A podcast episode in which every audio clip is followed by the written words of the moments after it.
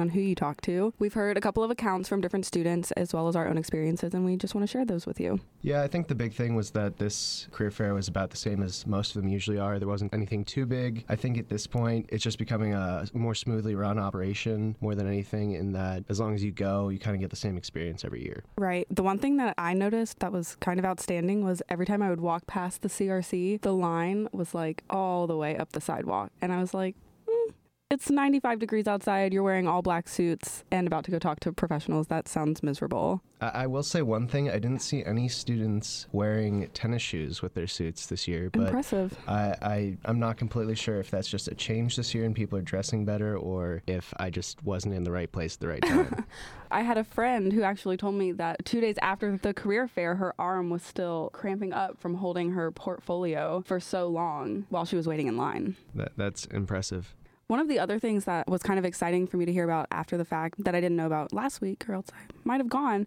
But Gwinnett County Schools actually was set up at the career fair, and I have been thinking that if I wanted to be a teacher, there weren't really a ton of opportunities for me to go to the career fair and talk to people. But it was an encouraging piece of news when I found out that there were public schools. Yeah, I think that just plays back into what I was talking about last week, where I think some of the companies aren't really publicized as much at career fairs. Like, we all know that companies like Microsoft, NASA, those big ones are going to be there and they're going to be long lines. But Right. a lot of the time, it's good to talk to those smaller companies that you might not hear about or the smaller companies that aren't publicized as much, like mm-hmm. Gwinnett County Schools. And even if they are publicized, I find that often you hear about it maybe the day before, or so it's a two day career fair. So I found out about it on Monday, and I could have gone Tuesday, but I didn't have my suit here, or, you know, something like that. And so I think tech as a whole could work to highlight some of the smaller and less popular companies and organizations that are going to be there.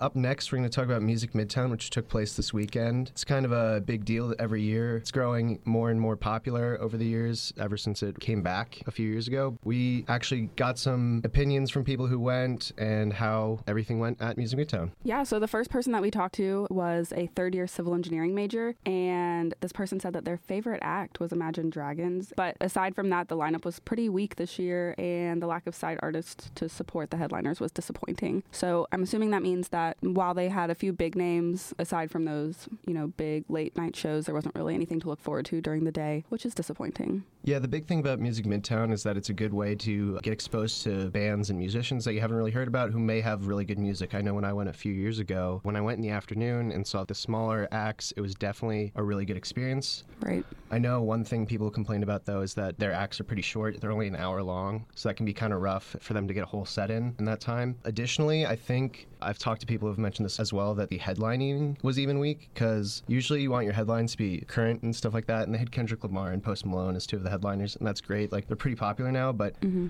Imagine Dragons and Fall Out Boy aren't exactly Right. at the pinnacle of their careers, so it's kind of disappointing that they couldn't get better acts in that regard. I wonder why that is and why like they're not really attracting big names because I feel like Music Midtown at least or maybe that's just because I'm in this like city of Atlanta bubble but I feel like it's such a big event and so hyped up by so many people and I was thinking about going this year and then I saw the headliners and I was like mm, maybe not so Another thing that happened this year was good weather. The past few years, it has rained a lot. I know two years ago they had to cancel some of the acts just because of all the rain and the mud pits that form in Piedmont Park. But this year, it was hot, especially on Saturday, but Sunday was pretty cool and they never had any rain, which is kind of amazing seeing as Florence was tearing her way through the East Coast at that time. So I went three years ago at this point, I think, in fall of 2015. That was a really good lineup that year. Some of the headliners, they had Drake, Elton John on Friday night that year when it was Friday, Saturday at that point. And I think just having a good balance, like they tried that this year, obviously, with having two rap artists in Post Malone and Kendrick Lamar, and then two rock in Fall Out Boy and Imagine Dragons. And that's good. Like you want that balance. But at the same time, you need bigger star power, I think. Hmm. Imagine Dragons and Fall Out Boy have both become victim to like a Nickelback syndrome where all of their music starts to sound the same. And so that can be kind of difficult to have when you're playing an hour and a half set and after the first three songs people are getting becoming disinterested because you're just playing the same thing over and over again. So I've never been to a music festival, so I, I'm not really sure what I would look for in one in terms of acts. I think like the music that I listen to doesn't really lend well to a festival setting because I really I'm a huge John Mayer fan, but I do know that he was at Music Midtown a few years ago. So maybe something along those lines. That's why I thought it was really cool that Foster the People was there. So yeah, our second opinion comes from a third-year biochem major, specifically on the pre-health track. They said their favorite act was Foster the People. It was their first year going. She had no context, but she loved Fall Out Boy, and Foster the People was good in an unexpected way. Additionally, she also shared that sentiment that I have, where a lot of good bands that you don't know about before, you listen to them at Music Midtown. She, for example, mentions Arizona. Didn't know about them before, but came out of Music Midtown having a new band that she liked. Hmm. Big complaints, though, which are pretty common at music festivals, were management, and that's not really surprising to me. Every year at Music Midtown, they do have water available and like water lines available for people. And every year, those lines are extremely long. Mm-hmm. And I think obviously there's something they could do about it, especially if it's growing. They're going to have to add more to that kind of thing and really manage people better. But at this point, I don't really see that there's a lot they can do.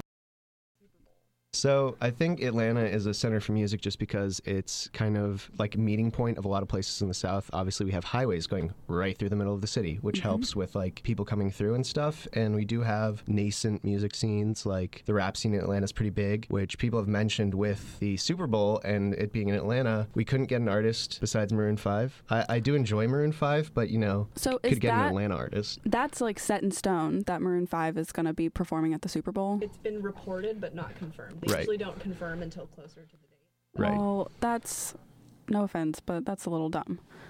Uh, Yeah. I think it partially has to do with the NFL, but I, Oh, I sure. would appreciate if Atlanta would highlight more of its music in terms of these events. I'm sure Music Midtown does bring in some local artists and uses local artists, but at the same time, if Music Midtown is going to draw in a larger southeastern crowd from all over the place, they're going to try and bring in as many outside artists as possible just to be popular. But I think they need to really focus on the roots of Atlanta music and bringing artists in every year, at least a few who are from Atlanta.